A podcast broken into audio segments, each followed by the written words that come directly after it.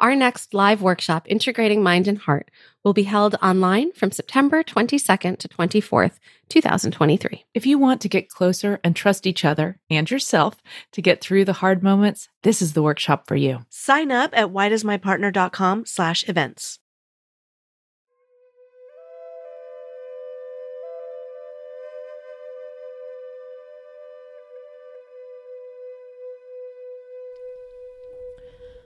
Welcome to the Connectfulness Practice Podcast.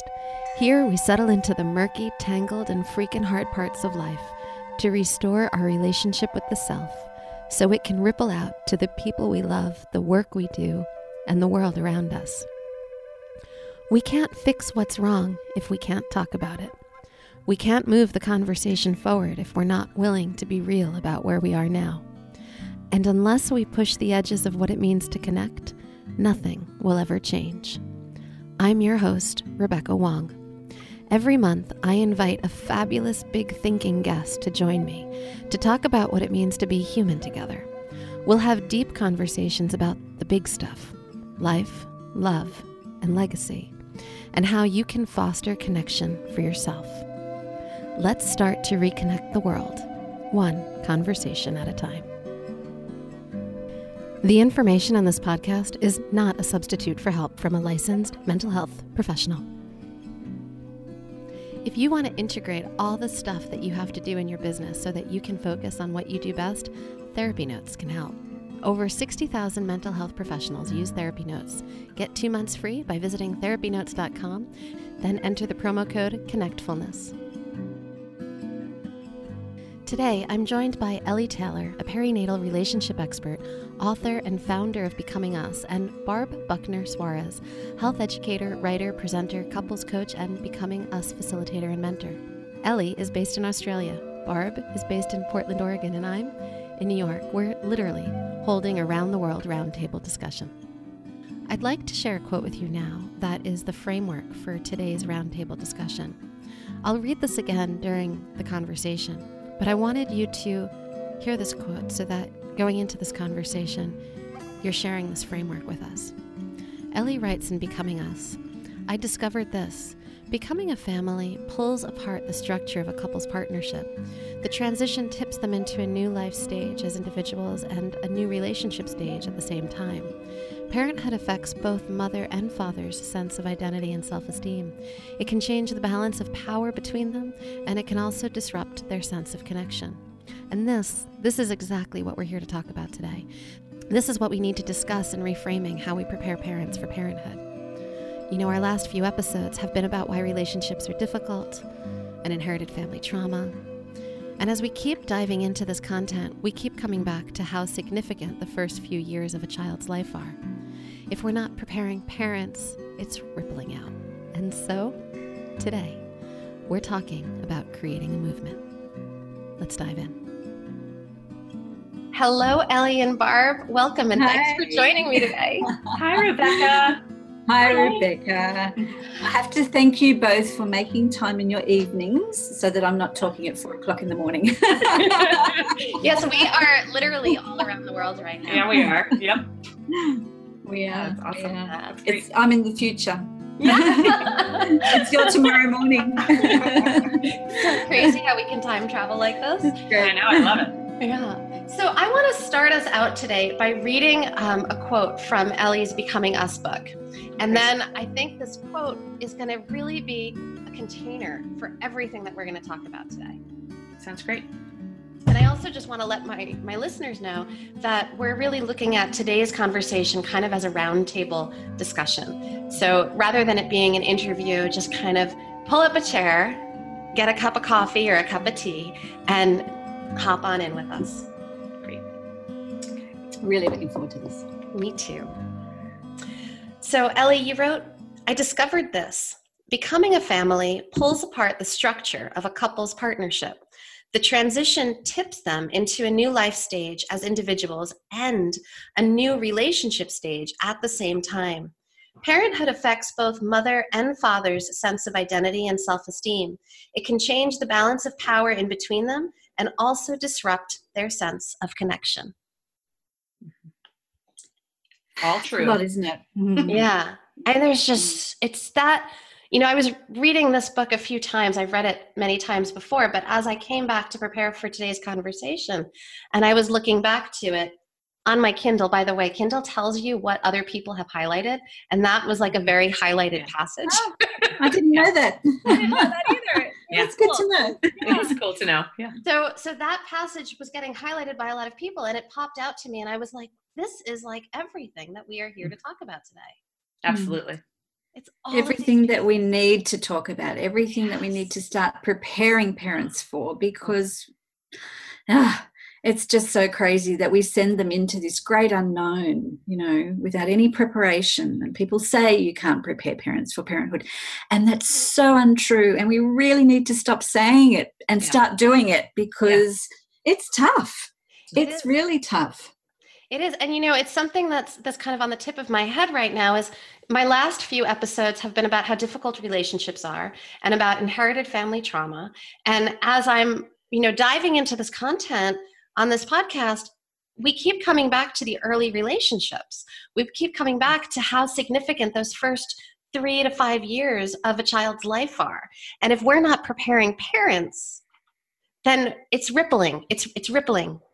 You know, it's it's an interesting piece because um, I'm in the midst of doing these classes with couples, and for sure, what what one of the things that I kind of keep bringing it back to. I mean, I talk with them about what was conflict like in your family? What did your parents do? What do you remember as a child? Um, and then we have a little bit of conversation about that.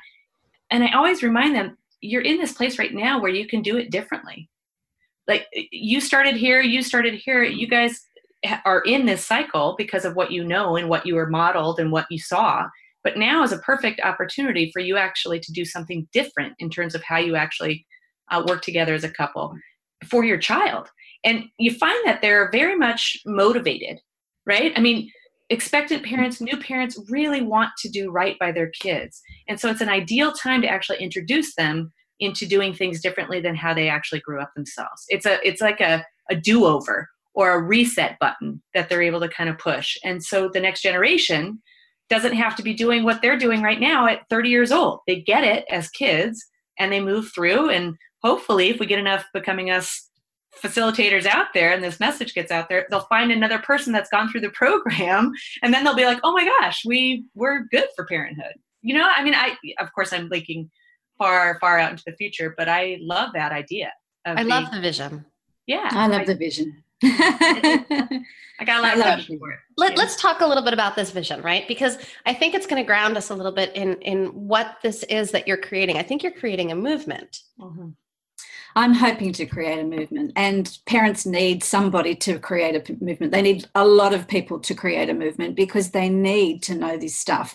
And there are so many barriers to them getting this preparation and getting this support. You know, we we we all know that our systems are broken. You know, in Australia, in the US, and in the UK. Although I have to say there are some really promising things happening in in, in our different countries, which is exciting to watch.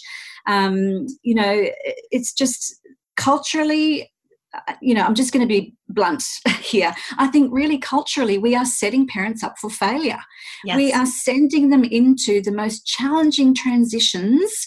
There's multiple transitions, it's not just one transition. We are sending them into these transitions of parenthood unprepared, unsupported, and expecting them not just to cope but to be good parents and and to be happy families. And we're not equipping them with the awareness and the skills and the resources to actually support them to do that. And you know like i think about it you know in any other sphere of life you know if if you were going into a new job or you know learning to drive a car or, or, or learning some sort of a trade you would go through some sort of supported educational process you know and and you know if you think about it in terms of corporate you know when you become a parent you're going through both a merger and a takeover mm-hmm. you know? I love it. That's a awesome. merger and a takeover. And if you were uh-huh. in any sort of mm-hmm. organization there would be some sort of change management process that would be supporting you know employees through this. Well we need something like that for parents. Um, and you know it's beautiful to see the work that barb's doing out in the world with the classes. It's beautiful to hear the feedback that she's getting from from the parents. So we know we know that this works. It's a matter of getting it out there. You know that's our greatest challenge um, is, is is getting it out there and getting the support and the preparation to the parents that we know are going to need it. I and think, so yeah go ahead barb. I was just going to say i think the reason why it's challenging and we've talked about this from a from a you know getting the program to the people who need it it's it's hard when you go into this thinking, oh, having a baby is going to be like our ultimate expression of our love for each other. It's going to make us so much closer together. It's going to, you know, be all of these wonderful things. And it is, and it can be, but the reality of all the shifts and changes and the multiple transitions that Ellie talks about um, really can't be understated. And I think, especially in the age now of what I call Pinterest parenting, right? Where, I mean, the only thing that you're seeing on social media is all the good stuff. You know, the picture of us at the pumpkin patch with our newborn. I'd like to see the picture before that one and the picture after that one that gets posted because I'm sure it was not all, you know, rainbows and unicorns the entire time you were out there, but that's not what we share. And so what ends up happening is even though we know the statistic is 92% of couples report increased conflict and differences on the other side of having a baby, nobody's saying it. Um, nobody's sharing that. And so what happens is, oh, we're going to have this baby. It's going to make our relationship stronger. The baby comes and it's like a bomb that's gone off, right? Yes. Um, for this couple relationship. And they think, what's wrong with us? As opposed to understanding this is kind of normal and if you happen to be one of the 8% that just skate through this without any issue, lucky you. But really, the almost everyone is struggling at this time. How can we actually better prepare people for the normal challenges and changes of becoming a family, as opposed to um, uh, like throwing them out to the wolves? I mean, I kind of feel like what Ellie is saying. You know, we we talk about well, nothing can prepare you. Yes, we can. This does. It does. It prepares people uh, realistic expectations can go a very very long way. So let's let's dive right in there. Let's talk about how becoming us prepares people for becoming a family. Let's review the main tenets of becoming us. Sure and even even let's go back a little bit because what i want the providers to know is that we have some fantastic research into the neuroplasticity of the brain, which is I'm a total research geek we so know. are all of my listeners so go mm-hmm. for it. Awesome. My people. Okay. So we know that the time of parenthood you know the, the, the, the, time that we want to support parents is also the prime time for them to learn how to support each other. So what's happening is that they've got this you know the, this biological priming that's happening through pregnancy to be sensitive to their baby when their baby comes along. What this means is that they're also biologically primed to be more securely bonded as a couple. So, like Barb said, they're coming in here, they're motivated, but they also have got the biological underpinning to actually create a more secure attachment bond between them at the same time that they're transitioning into parenthood. So, what the classes do, what the book does, is harness this and put them on a path to becoming closer. So, it's not just preparing and supporting them for the changes and challenges of parenthood, it's also using parenthood as one of only two windows of opportunity in an adult's lifetime. The first is when they fall in love one of two windows of opportunity to actually create a more secure attachment bond between couples, which supports them in so many ways as they're going into this great unknown. Ellie, can I ask you for a little clarification? Mm-hmm. Is this opportunity present for couples at the stage where they're bringing in each child, or is it the first child? And it's, it's, each child. it's each child. And it's so it doesn't child. matter if it's a couple who's a mixed family who's kind of coming back together and have like it's it's for the birth of every child it's that prime opportunity. It's for the birth of every child. So they're going through neurological changes that primes them for bonding with the baby which means that they're also ripe for bonding more deeply with each other ideally we would get them while they were pregnant right to prepare them before the birth of their first child or during pregnancy because that's an ideal time just as what uh, ellie is talking about that window of opportunity is right there. I'm finding in the after baby classes that we're still it's still okay. It, there's still that the motivation is still there. There are folks that are coming back with who have three year olds and are saying tell me how we can fix this. Um, it's it's and i'll just throw it out there. Three years after a baby is born 67% of folks are still reporting relationship dissatisfaction. So it, that's also not um, abnormal. But there's a way that you can actually again i keep calling it the reset button but there's a way in which folks who are in this cycle or who have kind of gotten off the rails um, when and if they're given the proper tools can get back into a place of no we're stronger now. We're better than we were before. Um, we've pushed the reset button and now look at us. It, it, it's and i'm going to say straight up this work is actually very very helpful for the entire parenting journey. Uh, ellie knows this because the two of us have had great conversation about this. Uh, I my oldest um, is just returned as a freshman in college, and a year ago around this time, my husband and I were in the hardest part of our couple relationship that we've experienced in probably the last decade, and it was I want to say because we were going through a brand new fourth trimester.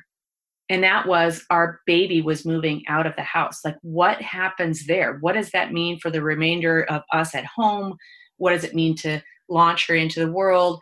Um, a lot of stuff came up for my husband in particular. Um, i was really like go go go and he was like stay stay stay. And it was a real challenge for us. We literally we worked through the steps of becoming us to get to the other side of that yeah. um, so i, I kind of want to just make sure that folks understand it's not like a let's prep you for the newborn but let's prep you for the toddler let's prep you for when they go off to kindergarten let's prep you for middle school for crying out loud because that's seventh grade Ugh, so if right? we can catch you before you have your child when you're pregnant we're setting you up to be able to catch you in all of these other moments absolutely because they all follow and you have the skills yes that's what we're talking about we're talking about learning skills yes that for each transitional stage are going to help exactly. pull you together more Exactly. But that it's lifelong. That's what I would tell you. And that it's cyclical. I mean, that's what Barb and I have found that. And in fact, that was the feedback. That was a surprise to me. I didn't expect that. I thought I was creating, you know, like a, a, a transition into parenthood model. I thought that that's what Becoming Us was going to be. But then I started hearing from therapists who were using the model with parents of teenagers. And and I realized in my own life because I have you know three kidults now as well that my I husband love that word I, I do too I love it that my husband and I were basically cycling through the stages again and again and again so I think it doesn't matter where you are in your you, know your parenthood uh, journey it's it's the the stages are applicable um, as Barb was talking, I actually started to to um, tear up a little bit because, um, similar to Barb, my husband and I have just been through an incredibly challenging time ourselves. And honestly, if if it wasn't for my knowledge of the stages and how they play out between a couple, I don't like to think about you know where we we would we would be now. It's um you know when you go back to how you opened the show about how um, becoming us impacts every aspect of a person in their relationship. Sense of identity self-esteem you know relationship dynamics those sorts of things. I went through a difficult period um, a couple of years ago when i was diagnosed with breast cancer. And the only thing that I can equate that to in my experience is having suffered a perinatal mental health issue after having a baby it was so similar in so many ways. It impacted every aspect of me and of us. Mm-hmm. Like the bomb that Barb described the baby to be, that was another bomb for us to have to deal with. And I really, and I think it was knowing the stages and the journey and being familiar with that journey that that's that's that got us through. Mm-hmm. So there you go. So I mean, I'm so like, you know, like everything, I have chills going all over my body right now as we're mm. talking about this. I would love for us to dive in to orient our listeners to the steps and then come back into conversation around all of the stuff that you're finding, the stuff that you're discovering in the classes that you're teaching, the research that's being done around your model. I mean, there's research now, right? So I want to come back to all of this, right? And and talk about kind of the what this is become what becoming us is becoming. Love that. right. But in order to help our listeners who may not have much familiarity with um, with this model, let's just kind of dive in a little bit there and give a, a brief overview of what the stages are. Sure. Okay. So there's eight stages in the model, and the first stage is to basically prepare for parenthood. You know, people say nothing can prepare parents for parenthood, and that is, uh, you know, I call bullcrap on that. Basically, it's so not true, and we need to start preparing parents for parenthood. There's so much that they can do. Uh, so things like organising finances and work leave ahead of time, not making any big life decisions that are going to just put extra st- stress on the family. You know, um, researching as much as they can talking to friends who've got babies and encouraging friends to be, you know, honest and open, gathering together a support system, that sort of thing. Um, I'm happy for Barb to jump in and, and at any point and say what she's doing in the classes because I know that you know things are evolving from the classes um, as well. Um, then second stage is to build a nest um, so bring the baby home protect that space you know create a buffer to the outside world turn the television off it's super depressing and anxiety provoking don't need to know what's happening in the outside world for the next month just tune in to what's happening you know in the home. Um, know the difference between visitors and helpers because there's a big difference. Um, so i say that visitors come in, they stay too long, they eat all your food, and they leave a mess whereas helpers come in bring food don't stay past their welcome and you know tidy up while they're there. Um, then stage three so that's just before the baby's born after the baby's born. Stage three is the first couple of months and it's basically about managing your expectations. It's when life becomes real and that can be a real downer for some people. And in fact we had um, research in australia that said that 30% of women directly attributed postnatal or postpartum depression to having unrealistic expectations of motherhood. So, this is about really working with those expectations and where they came from, you know, how supportive those expectations were, and bringing them in line with reality and, and creating a bit of a gentler landing, you know, like a softer place for them to start to find their feet, I suppose. I'm, I'm gathering that a lot of the expectations that parents are coming into parenthood with have to do with things that they maybe have seen on the media, on TV, on yeah, absolutely, yeah, uh-huh. absolutely. Right. Yeah. So, so it, this is really a reality test. That's what this particular stage is really about. It is a reality test, and I find that you know most people will share the good stuff, and then I found that there was a bit of a backlash to that, and people so then would start to share the horror stories. But then you've got people recoiling from the horror stories, and so we've still got this the reality is that it's everything you know it's blissful and it's stressful it's awesome and it's awful it's it's fantastic and it's fun and it's also freaking hard. And it's everything in between. And it's this stretch between the highs and the lows that is exhausting for parents. You know you go round and around and again and and back again in, in a day. And i think that that part is really important to highlight right now because we've kind of gone from um, you know having a new baby is going to be the greatest thing that you've ever done before. And it's going to be you know nothing but wonderful to really like uh, having a new baby sucks. And i think that that part is really hard because there has to be something in between. And and that's when we talk about expectations we're talking about realistic expectations. So it's like yes we're going to talk about sleep deprivation in class and how hard that is and how it's your number one thing that you really have to be focused on. How are you going to get more sleep? But we're we're going to give solutions to that not oh yeah it's going to suck too bad for you. You're not going to sleep for the first 8 weeks. Too bad right? That that's not going to work. Um, there has to be something in there where it's like this is your reality and it is your reality.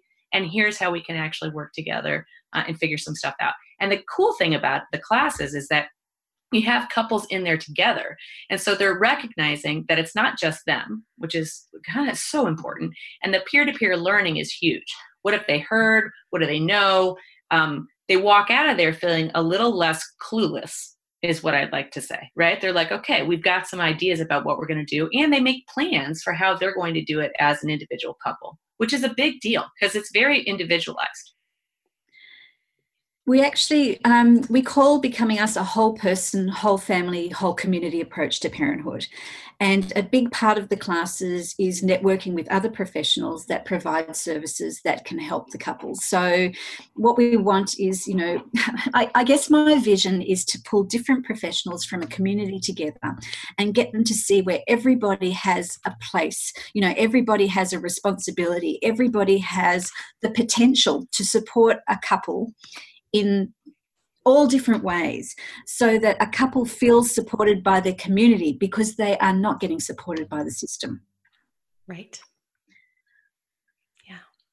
And they need support. So it's it's you know uh, bringing uh, we actually give them a nest building plan and the last page of the nest building plan is basically a page of this is who you go to see if you need help with this this this this or this because it's it's getting the information to the parents is it takes a community. Like it takes a village. We, we all know that it takes a village and and that's what that's what we want to see. Want and that so that's literally what you're doing is you're bringing that village back. We're trying. We are hoping. We are hoping to bring that village back here. Yeah. Yeah. Yeah. Yeah. Step number four. I think step that's where we were. four that is stage, stage, number four, I should say. So stage four. So stage four is um, we, we we frame parenthood up as like a journey. You know, it's like a hero's journey. It really is. Mm-hmm. The odds are against couples making it through intact. So mm-hmm. stage four is set up base camp. You know, stage four is about four to six months when the baby's in a routine you know the baby's needs have been met. You've kept the baby alive for four months. Yay you know like high five. Um, so this is time for couples to turn their attention to themselves and to each other. You know like the baby's in a routine but let's take a look at your routine. What are you doing for self-care? What are you doing for couple care? What are you doing regularly for stress relief? And really kind of bedding down some really solid foundations for them to keep going basically to keep to keep doing this um, and just grounding them, grounding them in all those really good habits so that they can maximize their energy and their focus. And, you know, we say where attention goes, energy flows. You, you give it all to the baby, the baby's going to thrive, but you guys are going to burn out, yep. you know. So, so let's look at that. So, those first four months are very much about managing expectations and focusing the attention on the baby and getting to know that baby I yes. think that it's also really and almost then, like all hands on deck. Yeah. I kind of feel like that. I mean, the reality, especially if you're first time parents, it's like, how do we do this? They're supposed to be learning like about 300 new parenting skills, and yeah. they are hired on the same day. They're sleep deprived. Yeah. They don't have a supervisor. There's no manual. There's no sick pay. There's no right. I mean, right. all that stuff. I, I mean, I remember when my first child was born that I got a text from my husband one day of his shoes it was a picture of his shoes because he was wearing two different shoes to work. oh my god! I mean, that's I love that. only new parents, right? Like, oh, I love that. that. Yeah, it's the, yeah. it's the best. But yeah. that piece that Ellie's talking about is that you know it's it's fully transactional. That relationship, honestly, in those first um, four stages, honestly, yes. we're just like at, at that point when that baby is here, we are just trying to get through the day and yes. make sure that the baby's still alive. And so your conversation, even as a couple, becomes like, well, how many poops did they have? Or, you know, that kind of stuff. Like it's back and forth and it's really, it's baby business, which is fine because that's what needs to happen. But there has to be a point where you look at each other and say, okay, okay, now what about us? What about me? And that piece has to come back in. And that's, I think, right after setting up base camp we're starting Absolutely. to figure that out. Yeah, yeah. That, that that's what setting up base camp is all about. What does everybody need? What mm-hmm. do we all need? How much help do we need? Who can we call in to make this sustainable so that we can not just cope but be okay and be happy? Yeah. But I think one of the important things to identify in there is that it's okay to go through that setting up base camp phase. That it's it's really like it's so mm-hmm it's so much a part of the way that it goes that we're not going to get through this by keeping our own needs in check the entire way. We're mm-hmm. going to lose sight of ourselves. Like that's a part of this phase. Yeah, I mean I think that that's kind of reality, but if if there isn't a pause, if folks are not given the permission, honestly, new parents given the permission to stop and look at each other anew and say, wait a second, I don't want to be completely lost. Like I realized why it had to happen, but now I'd like to find some of myself and bring it back into this relationship. If you don't do that, that's when you get people that are three years in and they're they're still not happy. And it has a lot to do with the fact that especially in in our current Western culture, and for women in particular, it's really, really hard to say that um, self care doesn't come along with guilt or a price tag on that. And it doesn't need to be. I mean, self care can be are you getting a shower every single day? Really, are you getting a shower, a proper shower, not a three minute shower with kids banging on the door, but an actual proper shower? What does that do for yourself? And what does that do for your parenting? And what does that do for your couple relationship when you feel like even that, even that is being met, right? But unless f- folks are hearing, it's okay to say, we've done this transactional piece, we've really worked hard to get this baby and keep this baby alive. And now, how are we going to put our couple relationship first again? Because that is a gift to those babies that you're happily together three, five, 10, 15 years down the road. You know, I, I want to come back to the quote that I read in, in the very beginning, um, specifically the part that says that parenthood affects both mothers and fathers sense of identity and self esteem. And it can change the balance of power between them and disrupt their sense of connection. Because I think we, we need to kind of maybe give some focus to this balance of power. This is something that I see a lot of couples coming into my office about. Yeah, absolutely. And we're actually right at that stage in the model where that starts to become introduced. So, I mean, the model works best as a prevention, that each stage in the model prevents the next stage from just, you know, blowing out completely. So, the next stage after building base camp and, you know, building the stress care, stress relief couple care, self care in is managing emotions or embracing emotions. Um, you know, with this biological priming to be more sensitive, parents are more sensitive. They're more vulnerable. They're more emotionally sensitive. They're more sensitive to their partner's praise or criticism. And when they're sleep deprived and when they're blindsided by all these new changes and steep learning curves and that sort of thing and the new conflict that normally comes with parenthood what they say to each other matters it's either going to build up their sense of self-esteem or it's going to bring it down and especially when you've got a mum who is at home, she doesn't have her boss telling her, or her co workers telling her, or her friends telling her how great she's doing. She's going to look to her partner. I know I did. I know a lot of the mothers that I've worked with over the years, they look to their partner for how they're doing. And if a, and if a partner doesn't recognize the importance of supporting her and, and, and building her up, they can really easily make a negative comment that's going to really hurt 10 times more than it would have before because she's so sensitive and vulnerable. I also want to address that is 100% true, but I also just have found in classes that it's an interesting piece to kind of address for the partner who goes back to work um, that they are actually they're expected to just act as though their life has not completely changed as well. And that's really really hard. Um, they get a lot of a, a lot of um, like just get back to your desk and start doing your thing like be productive again.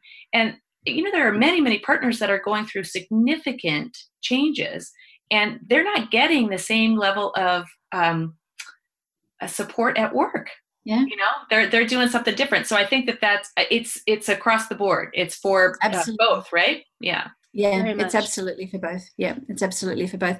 How it often plays out in terms of power struggle and the the, the dynamic changing is that you know often before baby couples are both you know in full-time employment they've purchased a home maybe they've made big life decisions together they're both earning a financial income you know they've got currency power in the world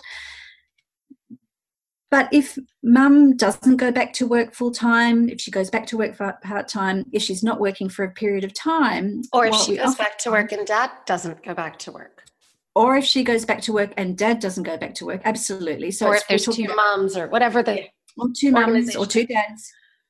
However it, it, they organize it for their family.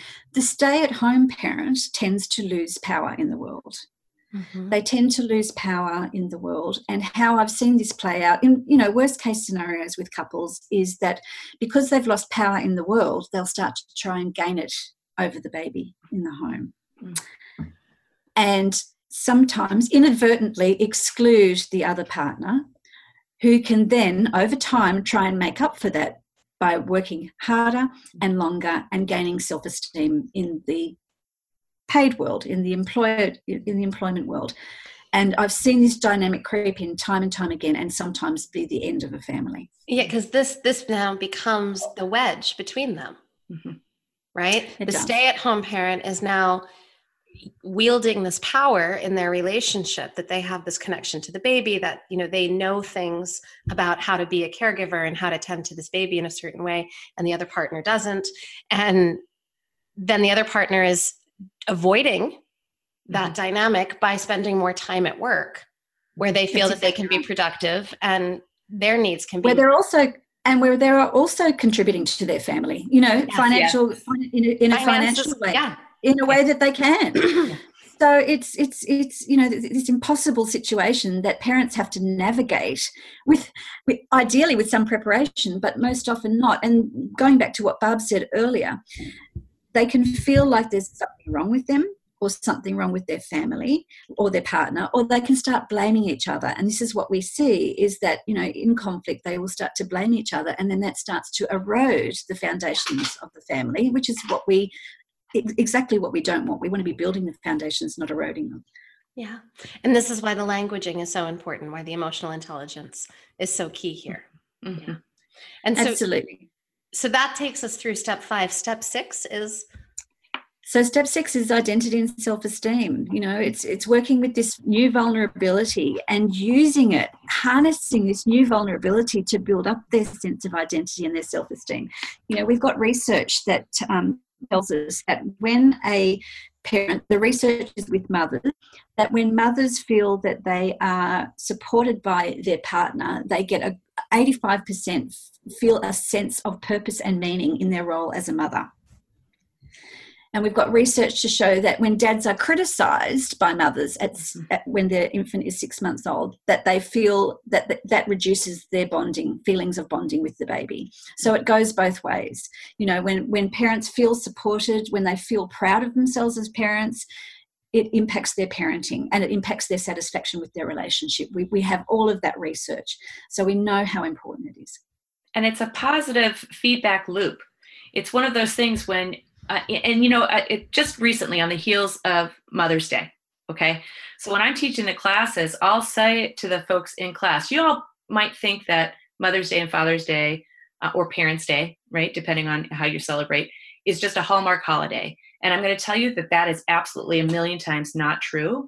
It's the one time of the year that the other person who knows how hard you work and what you're actually putting into this um, they're the only person in the world that sees it, knows it, and can appreciate it. And something should be given to, some level of respect and attention to that. It doesn't have to be roses, it doesn't have to be dinner, it doesn't have to be anything big, but a from the heart letter of appreciation about how you are caring for our baby can last an entire year.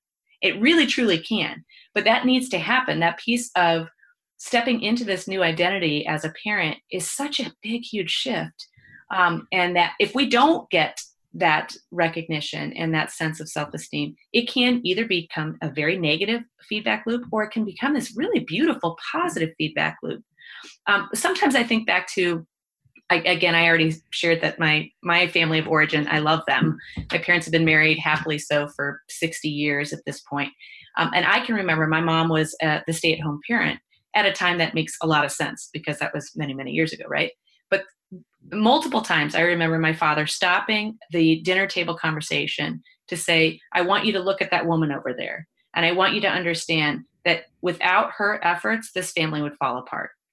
Mm-hmm. Now, that kind of public recognition in front of us as kids, we got that what she was doing as a stay at home pa- parent mattered so much. And he made it, he elevated it to, yeah, I'm out in the, jo- uh, in the world doing this paid work but let me tell you, if she wasn't in the home doing this work, we would fall apart. That mm. level of recognition on both sides, right? I mean, we also need to really recognize, yeah, the person who's working outside the home is allowing us to potentially be in the home and doing this parenting, right? So it's it's perspective sharing I think is more important than almost anything else. Having folks actually understand this is incredibly valid and valuable and this is incredibly valid and valuable even though it looks really different.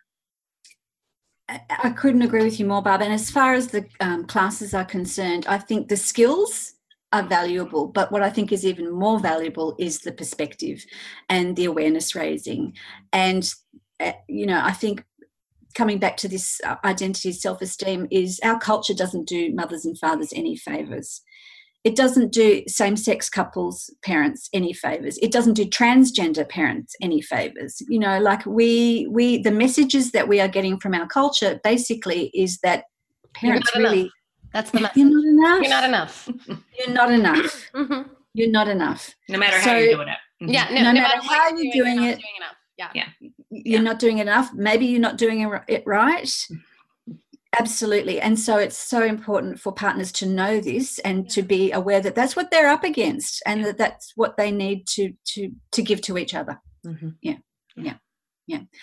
And then if they manage that stage well then the next stage which is stage 7 managing differences is going to go a whole lot easier. Because with all this awareness and knowing the importance of supporting each other raising each other up that's going they're going to come from a very different place when they're navigating their differences. And there's going to be differences. You know we know from barb mentioned the research 92% of couples have increased differences in the first year after baby.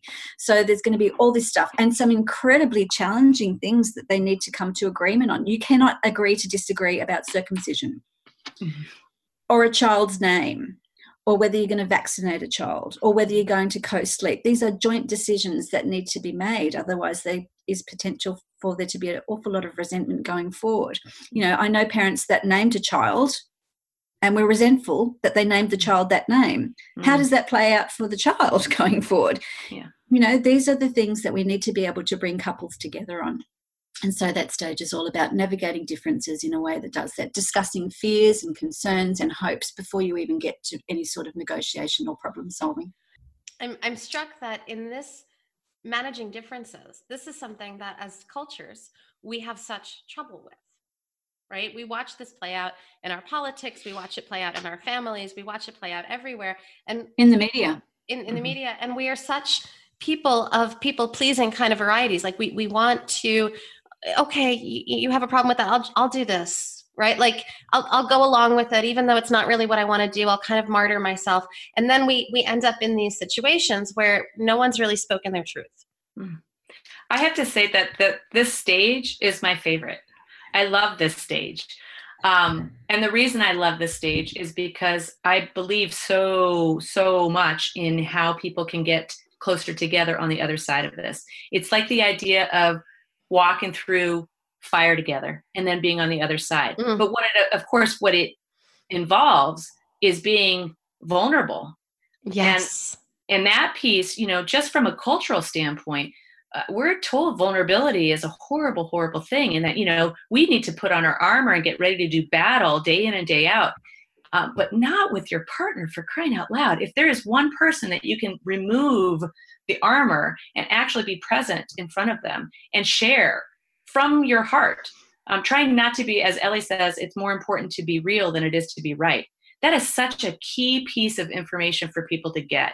When you're because conflict is going to happen but is there a way that you can actually share your truth like you were saying rebecca um, from a standpoint of being assertive in your communication not aggressive but assertive in your communication. And can your partner actually hear what you're trying to say? There's a, this whole section and I'm, I'm kind of fresh on it because i just did a private session with um, a couple today and we'll follow up next week. But we do this session where we actually talk about primary versus secondary emotions. And when you're feeling triggered can you identify that you're first of all feeling triggered? Can you sit with that for a little bit and figure out what the heck is the emotion that's actually underneath? Because that top emotion that's anger but what is it really? And so that idea of like figuring out what that true emotion is and then um, being willing to actually sit down and share what is happening with your partner. Having your partner actually be really prepared and ready to hear what you have to say and then watching what happens. I have to say in class I, I keep it really really light right? Because because one i'm not a therapist. Two i'm not ready to deep dive when i've got four or five couples in that space. That's a little bit too much. So we keep it kind of nice and light and they're off by themselves kind of having these conversations. But it's amazing to me when they come back after they've learned some of these skills. Um, more often than not i'll have people say i don't think we're going to argue about that anymore because we got to what was actually really going on in that argument. It we've been circling and circling the drain and we keep talking about it and arguing about the same damn thing. But tonight we actually got to what it is that we were really arguing about. And then what I find is to to move people from that cycle of conflict, you can move them through this cycle of connection. And that is such a beautiful thing to see. It is not an easy thing. It's not, it takes time. And I have to tell you that that's probably the biggest issue in our culture that we have is that really truly communicating, really getting to the heart of what uh, matters in terms of connection. It takes time. And that is our most precious commodity. But if people are willing to put in the work, it's always better on the other side. I, I live for this stuff. I am like the world's greatest advocate for conflict resolution because when you can get two people from here to here um, and they're in a different better place oh my god i i could do that for days and days i love it and i love watching it happen i want i would love for the two of you to talk a little bit more about this cycle from conflict to connection and this journey which which is really a journey into vulnerability it's a journey into understanding one's own emotions one's own reactions, where one is kind of um, what one of my mentors, Terry Real, calls it's that whoosh response, that first consciousness, and being able to move into a place of like a second consciousness where we can really stay tuned, stay stay attuned to each other, stay attuned to ourselves. But how do you teach that? I mean, I know how I do it in therapy, but how do you teach it? We actually give them a handout. We give them handouts, the cycle of conflict and the cycle of connection. And it's basically taking them from being reactive and just, you know, reacting to each other out of their um, secondary emotions, getting in touch with the primary emotion and communicating that instead. And, you know, all the trust building that goes with it, you know. So it goes from not just avoiding fighting to actually building the foundations of the relationship. When we're in cycle of conflict, uh, differences come up, right? um, one or both uh, folks is triggered, the fuse gets lit, there's some kind of an explosion, verbal, potentially physical, throwing stuff, slamming doors, that kind of stuff, emotional, right? Um, typically, if the couple is is somewhat connected with each other, there's usually a period of remorse and regret after that. They feel bad about the state of who they are at this point, and they want to try and fix it. Um, there might be a honeymoon stage. Nothing really gets resolved because they have not actually gotten down to what is really causing the issue in the in the first place, but they want to trust, but they don't really feel like they can. And then there's buildup again because the focus then becomes all about the partner. Oh, I can't believe that they did this. Da, da, da, da. You stay in that um, area of only secondary emotions, not the primary stuff underneath, and then the tension rises again. And when we're in that state, we move through it and we keep moving through it. And it's the same thing over and over again. When we're talking about the cycle of connection, differences still arise because they're going to. But then we get them discussed. The focus turns away from your partner and it's more focused on yourself. It's that idea of figuring out oh i'm being triggered right now. Why am i being triggered? Um, what is that emotion the primary emotion that's underneath? Can i discover that and actually share that? Um, it's, owning it's that refocusing on yourself totally and then owning that right and then sharing what your concerns your hopes your needs are i think this next piece in the cycle of connection is probably my most favorite um, it's the repair part of the cycle mm-hmm. of connection. And the idea behind it is to apologize or make amends if needed. And there's been a couple of folks that, in my classes that have gotten really kind of stuck here. And oftentimes I'll tell them, um, you may not need to apologize for the actual thing that triggered. Do you know what I'm saying? Like it, you said something and it triggered your partner. Uh, your intention might not have ever been to trigger, but when your partner actually shares, this is what actually happened to me and I'm triggered in this way, if you can actually, I'm so sorry that what I said made you feel stupid. You got me? It's that idea of like, it's not, um, I'm so sorry I said this thing necessarily because I didn't know it was going to trigger you, but oh, I'm so sorry that you felt stupid when I said this thing. That piece goes so far in terms of everybody getting on the same page again. And when you're able to do that part, when the person shared and is really real with you, then that, as Ellie was just saying, that trust increases and you can't help but feel so much better about yourself and about your relationship. And then you have this like much greater, deeper connection with uh, who you are and with your partner. I, I live, I mean, I don't enjoy conflict. I am not somebody that um, goes out seeking it, but I love the resolution of it because I'm always I'm I'm better and deeper connected with myself and I'm better and deeper connected with my partner on the other side.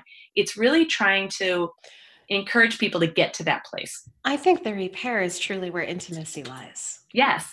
Yes. Right? Yeah. It's it's like if we can't navigate and manage the difficult moments together and then find our way back to each other, then then what do we have? That's Mm-hmm. that's intimacy. Mhm. We'll get in the mud, we'll we'll get dirty, and we we come out of it still loving each other. Mhm. Or kind of liking each other today. Potentially moving towards loving Yeah. in another 24 to 48 hours. I need Yeah. some time. or willing to stay in it for another Mhm. you know for another rumble Yeah. um because you know this is something that i'm just remembering stan tatkin talked to me about on a previous episode he said you know we are more as a species we're way more wired for war than we are for love Mm-hmm. right and so if we're thinking about that and we're thinking about how we we're wired to be with our partners right we're always looking over our shoulders for the threat I love Stan Tatkin. Was it, that was a great episode, Rebecca. well thank you he was I love his wonderful yeah Yeah. love him as Oh, well hmm. Yeah, I think that that's true. Like we we are not we're not encouraged to take off our armor. But I really feel like that is kind of there has to be this opportunity where we are willing to let somebody see us in all of our good, bad and ugly and understand that they're still going to be there on the other side. And are we willing to do that for our partner? and for our children. Yeah. Mm. That's I the think that's- bravery. you know, that's- that's, where the courage come from. Is that we're going to build something that's different from what we had. We're going to build something that's different from where we came from. We're going to build something that's safe and human and real and together. And you know, that's what we want for our family. Mhm. you know? And that's absolutely possible. And this is what we're starting to see through the classes. It is such beautiful work to do. Challenging but beautiful work to do. But the feedback that barb is getting from her classes uh, and uh, from a lot of dads that weren't even engaged at the beginning it's actually quite miraculous. Like i can't tell you how excited i am to see this work out there in the world and what you were talking about intimacy that's the final stage. And that's where we've been heading to all this time is to grow through the intimacy to bond more strongly through the intimacy you know to be real to be vulnerable to really open ourselves up. You know it's it's, it's kind of like you two against the world. You know there's so many factors that go into you guys not making it. There really is. There's so many factors into you guys not thriving not having what you dreamt of in the first place. You can't tell parents that but we know as providers and we know as parents exactly what they're up against Mm. and you know it's about them supporting each other to go out there into the world Yeah. yeah. So I'm curious what you're noticing. I mean, there's so many different um, statistics that that just kind of show how how hard parents have it. You know, you mentioned the 92% of couples that um, have disagreements increase during the first year. We know Gottman's research says that 67% of couples have a decrease in relational satisfaction.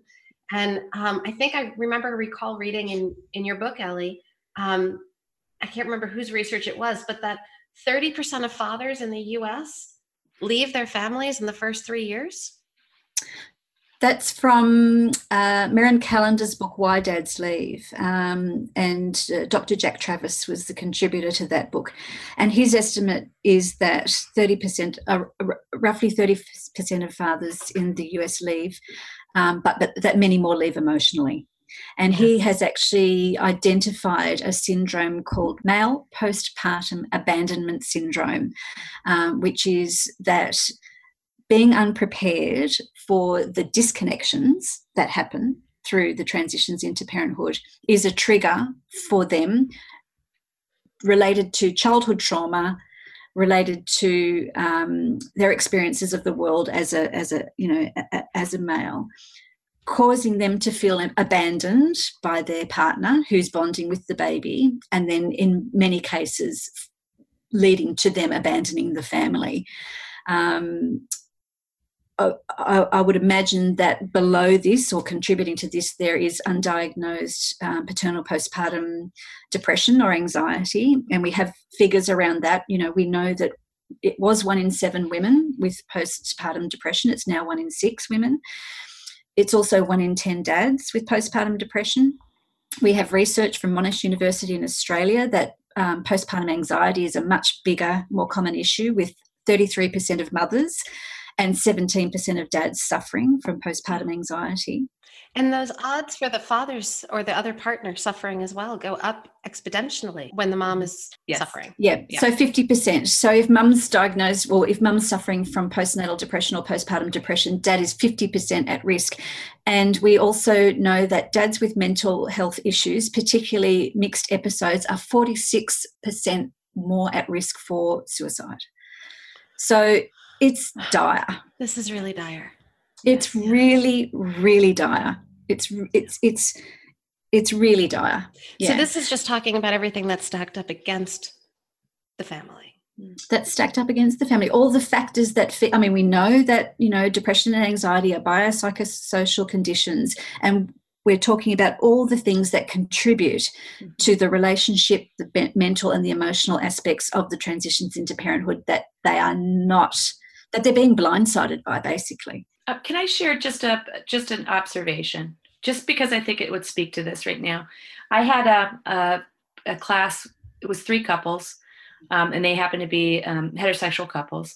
A year out, they invited me to come and hang out with them uh, Sunday brunch, um, which was lovely. And it was I'd stayed in touch with them, but it was lovely to come back and see them. And at one point, I was in the kitchen with the mamas, and we were all enjoying a glass of wine. And the fathers were in the living room with their babies and we could hear them laughing and you know um, potentially throwing the babies up in the air i mean from what we could hear right? And i stopped and said to the three women in the room i said you all do understand how unusual this is that we're in here in the kitchen enjoying a glass of wine and the dads are all in the living room doing the childcare. And all three of them said absolutely this is different because we go out all the time with other friends and the reverse is exactly true. So the moms are doing all the childcare stuff the guys are in the backyard drinking a beer. Um, and i'm not saying that this is always the situation but i will tell you that i think that part of what can make this so lovely for the partner is that it is absolutely not singly pregnant person or mom focused when Ellie's talking about how it is whole family, it is whole family. And that idea of being able to, um, again, perspective share. So when we're talking about the normal challenges and changes of parenthood, that's one thing that we can all get into the group conversation. But then there's a, a time or an opportunity to talk about, well, what is it? What's different about being a mother? And if I have to, if I have a fully heterosexual group, what's different about being a father? What are the things or the individual pressures that each of you will be going through? Just being able to see that um, allowing or telling or encouraging the primary at home parent to take a step back and to not direct how this whole parenting thing is supposed to go, to allow their partner to step forward and actually do it. Even the idea, um, Ellie, when we were talking earlier about the difference between helpers and visitors, having a conversation about do you really want to have your mom come in the first couple of weeks after the baby is born? Because inadvertently, that very wonderful, kind mother or mother in law may actually step in and take over and not allow the partner to really jump in right from the very beginning. There's a lot of that kind of stuff that is built into this curriculum so that partners are actually given encouragement to kind of like really start right from the very beginning and assume uh, that level of parenting as well. And maybe, maybe, which I would like, take some of that crap off of the primary caregiver because you know what's going around in the media right now just tons and tons and tons of that mental load is so real and it's crushing uh, primarily mothers right? If we can do something to alleviate that i mean i sometimes i don't know if i've even shared this with you ellie but i kind of look at some of the work that i'm doing with becoming us and with some of the uh, the stuff that i'm doing on my own uh, about trying to create connection between couples as actually my effort to really look at masculine toxicity and to really kind of like encourage those men who've been told you're not as good because of your gender. You're not going to measure up. I think that that's crap. Yeah. But we need to actually really elevate that role and really encourage them and welcome them into that space. And um, and I think that this I think that that piece can really be addressed by these classes. I'm super super excited, Ellie, about what kind of uh, research we're gonna we're gonna get. That's going to kind of address a lot of this stuff. That's my hope, anyway. Mine What- too. What's the research looking at right now? Because you you have let, us talk a little bit about the research that's being done. Well, we're very excited. So, initially, uh, the Family Institute at Northwestern University are doing a feasibility study on uh, one of our classes. We're just talking at the moment whether it's the before baby class or the after baby class. We want to make sure that we're getting the outcomes that we're hoping um, in terms of um, you know what parents need to be prepared and supported but they're actually looking at doing a full IRB approved study um, later in the year or even through to next year with multiple classes, looking at outcomes for perinatal mental health issues, uh, relationship satisfaction, domestic violence, and infant mental health outcomes. So that's very, very exciting. Maybe a little bit too soon to start talking about it, but there you go, it's out there. Um, I certainly know that they're keen to do that and that they've had quite a bit of interest in, in, in participation. So that's very, very exciting for us. That's wonderful.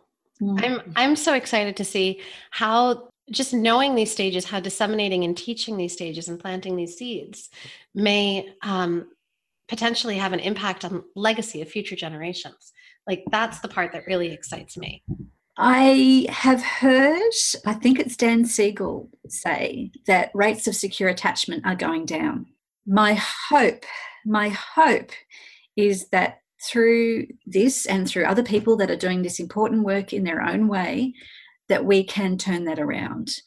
That through really good connection, through supporting bonding, we can turn that around. I have some ideas about how to do that. I don't know if the, we have the space to talk about it on this podcast, but Are you willing to go there a little?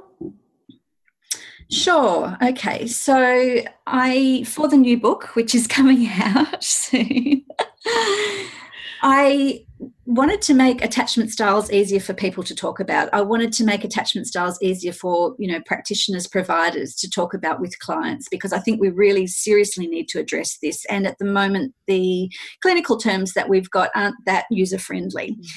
So, what I've done is I have created some um, descriptions of the different attachment styles. Um, so, if we are talking about parenthood as being a journey into the unknown, somebody that has an avoidant attachment style might prefer to take most of it on the back of a you know on, on, a motorcycle. You know stick your leathers on put your helmet on hop on a motorcycle and off you go you know on your own.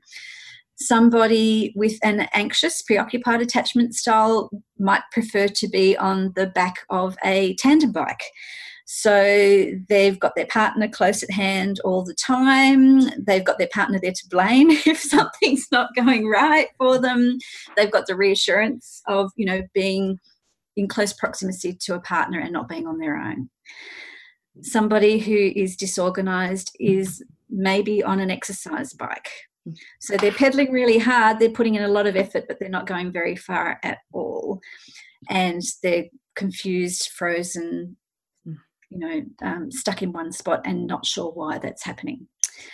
But somebody with a secure attachment style is likely to say no to the vehicles altogether. I'll just go on foot.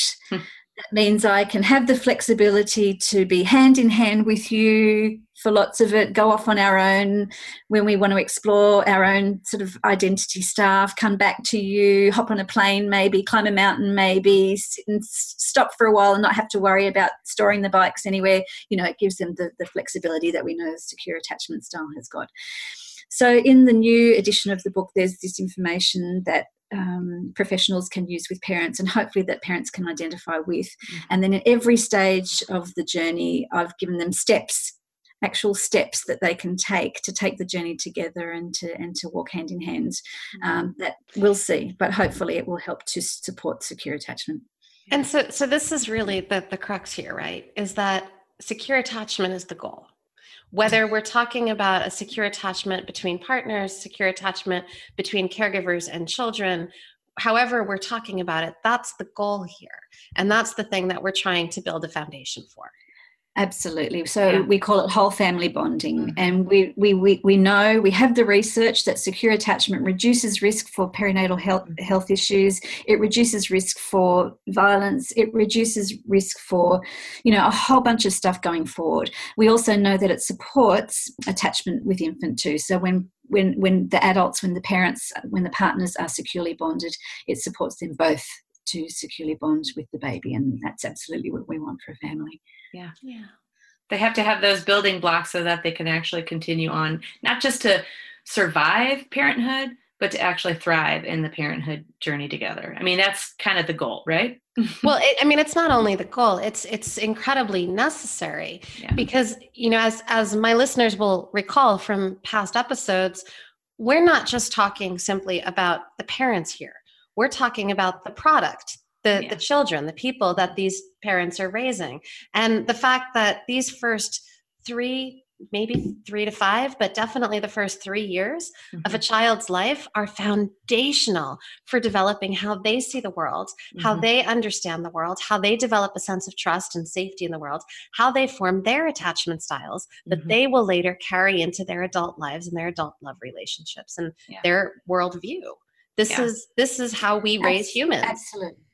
Yeah. Absolutely. And it's not just the parents. I mean, some of the feedback that I've been getting from the people that are doing the work is that it's also healed parents' relationships with their own parents yeah and yeah. with their siblings because they've now got this new information that puts everything into such a different perspective and reduces, you know, judgmentalism and resentment and those sorts of things.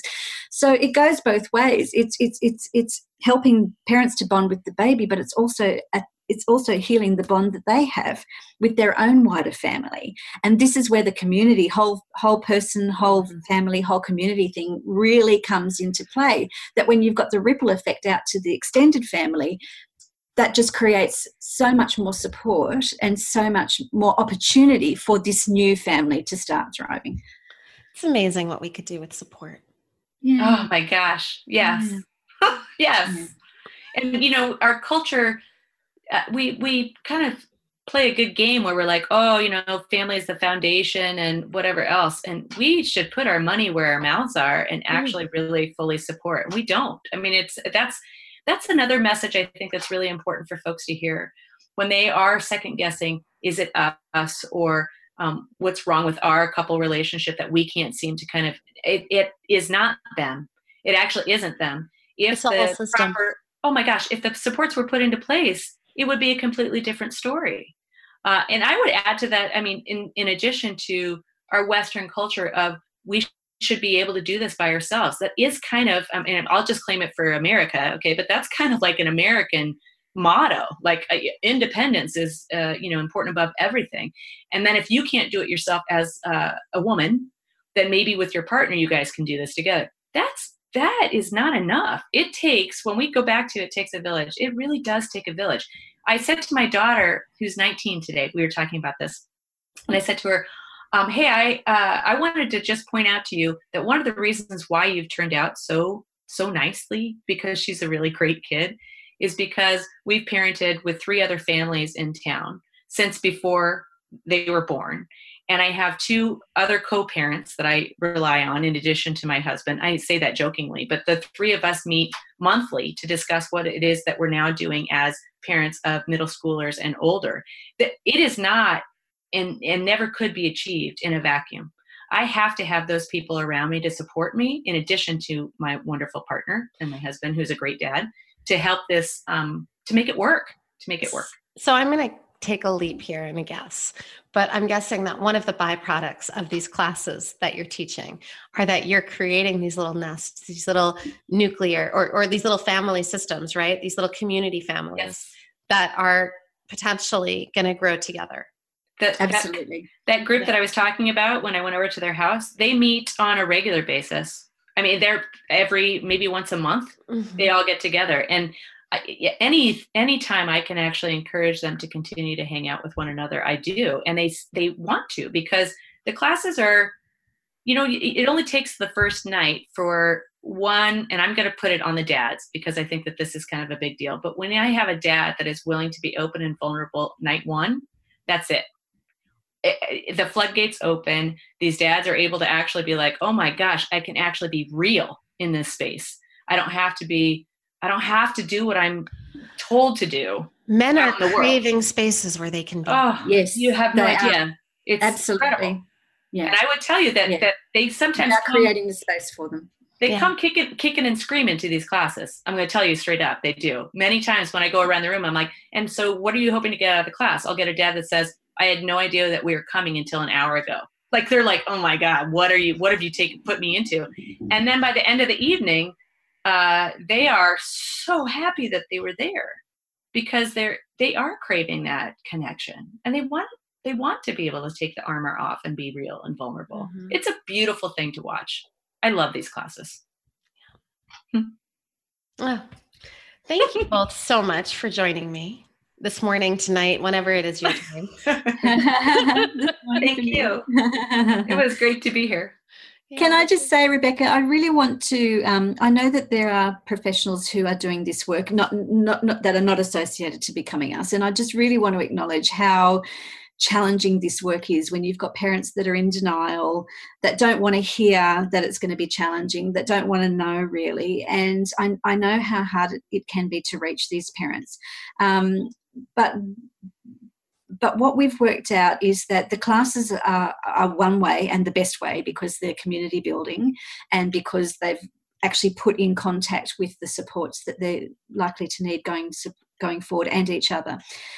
But that it can be as easy as just planting the right seed. It can be as easy as anybody just planting the right seed. In fact you know i had feedback from somebody in Australia that did a normal hospital um, birth preparation class, not, not a Becoming Us class. And she said that the best thing that she heard was actually from a physiotherapist who just came in to talk about perineal exercises or something like that. But she just dropped a seed as well, saying to, you know, don't. I hope your partner doesn't expect that he's going to get dinner on the table every night because that's just going to be too hard to do. And it was just that seed that that the parents appreciated so much because it really brought the expectations more in line with the reality. And it was we know expectations are so important. So it really is you know as simple and as easy as planting the right seed.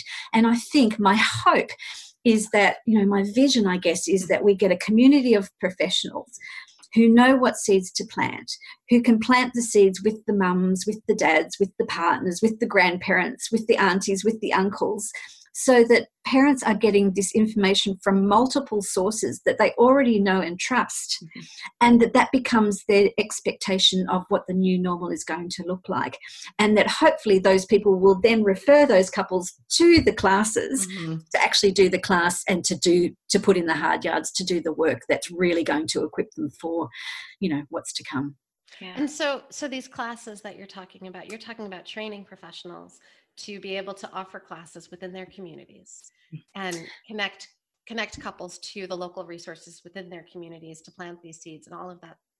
All of that. absolutely we, we, Tell we, we don't expect training. Sure, sure. Well, we don't expect that everybody's going to want to or be able to run the classes. What what what I would really like to see is that the professionals are doing the training to know how to plant the seeds and to know when to plant the seeds in the different stages of parenthood, and that they know about the stages of parenthood and how preparing parents for the early stages can really make a difference in the later stages.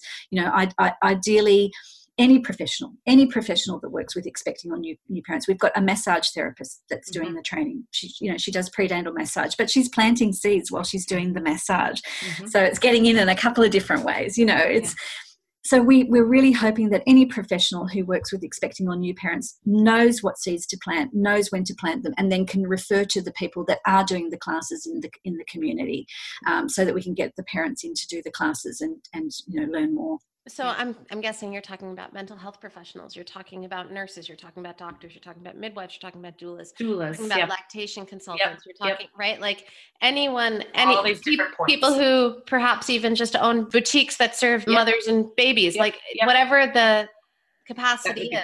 Mhm. Babysitters. I don't know. Mhm. Like, Any- Yeah. Kind of going on. Anyone that's having conversations, anyone that's having conversations with expecting or new parents is in a position to plant a seed. And and and just by planting the right seed, we can reduce the risks for anxiety, depression, relationship stress. You know, it's it's we can make a huge difference with just a small amount of really simple work. You know, it's mind blowing to me the big difference that we can make with just a small amount of simple work, and it's nice work to do. Well, and and in addition, like that planting a seed, it's kind of that piece, Rebecca, of of it's finding that spot in between life is going to be the greatest thing in the world after you have a baby and life is going to suck after you have a baby. The planting a seed piece is like here's the That's reality where the fertile ground is. right? That's where the like fertile right ground is. so so it is that idea of like letting folks know there's a way in which you can actually you won't be scaring parents if you're actually planting seeds Yeah. that's that's kind of a big piece of it We're- well, it's it's it's it almost feels like rooting in, right? It's it's like it's stay it's it's going back to it's that in between, and that in between, that murky, messy messy middle is Yeah. often the place where once we actually can like taste it and put our feet into it, it actually is so much less scary than the two polar, you know, opposite binaries that don't make any sense because neither one actually feels accurate. Yeah. Well neither one really is Yeah. i mean that's also the truth yeah it's That's the truth. Yeah. yeah Yeah. That's exactly right. And, the, you know, we're finding that a lot of people that are, well, most of the people that are doing the training are parents themselves too. Mhm. They know it, they get Yeah. it, they've been through it. But it's challenging for them to convey what they know to parents. And so because we they don't have a language for it. exactly they don't have a language for it. So we're supporting them and preparing them to support and prepare the parents. And the seed planting is actually based on neuroplasticity and you know all my research geeky background. Like there's a there's a structure to it. So yeah, it's exciting stuff. Okay, awesome. So now, how do people find the two of you? So the best place to to find us is uh, becoming us family is our website. Um, it's new, it's growing, and uh, we're putting all our facilitators on there slowly, slowly, slowly. We're currently celebrating Barb as our becoming us mentor. She is here to mentor other facilitators who are coming through uh, the training and wanting to run the classes. Um, so we're very, very excited about that. So she's she's she's up there. Beautiful. Um, I'm also excited that I will be heading to the States very soon um, with the seed planting workshop. So we've got a number of cities and dates that I will be delivering the live training, and I love live training. So I'm very, very, very excited about that. If anyone wants to know anything, um, they can look on Becoming Us Family um, professional live events page.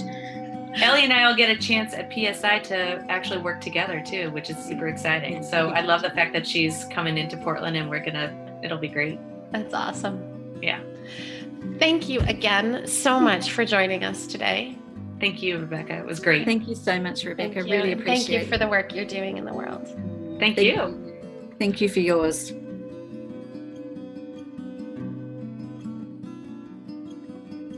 Elly wanted me to make sure to share with you that she's well again, and also that her cancer experience has made her even more committed to her life's work, seeing parents get the preparation and support for parenthood that they need and deserve.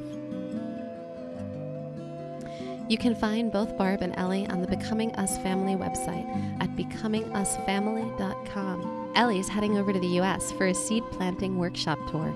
Catch her live trainings in Denver, Chicago, New York, Atlanta, Texas, Portland, and a handful of stops throughout California. You can find more at becomingus.family.com slash live dash events. And you can find Barb at bbsuarez.com. I also noticed that Ellie is going to be leading a Becoming Us retreat. There's a link to learn more about that in the show notes. And I've got a few announcements of my own. I'm currently forming a Wisdom Within process group, which is exploring the inner lives of women. We're going to begin in September 2019 in person in my New Paltz, New York office. We'll be focusing on alignment with one's deepest self, transforming fear and limiting beliefs into helpful guides, fostering supportive relationships, and developing intuition. Learn more and apply to join us at connectfulness.com slash wisdom dash within. And you can learn more about my relationship therapy practice and intensive retreats over at connectfulness.com. Therapists, it's time to integrate all the stuff that you have to do into your business so that you can focus on what you do best and Therapy Notes can help. It's a simple, secure EHR platform that helps therapists in private practice to manage notes, claims, schedules, share documents, and request signatures. They also offer great unlimited customer support whenever you need it. Over 60,000 mental health professionals trust Therapy Notes. Get two months free by going to therapynotes.com, creating an account, and using the promo code ConnectFulness. A few extra little gratitudes. I'd like to thank Christy Hausler, my behind the scenes amazing podcasting team, Sarah and Chris Farris at Kidney Stone Studio for the delicious soundtrack music, Blue Rabbit Studios for the cover art, and please don't forget to subscribe, rate, and review the show on your favorite podcasting platform.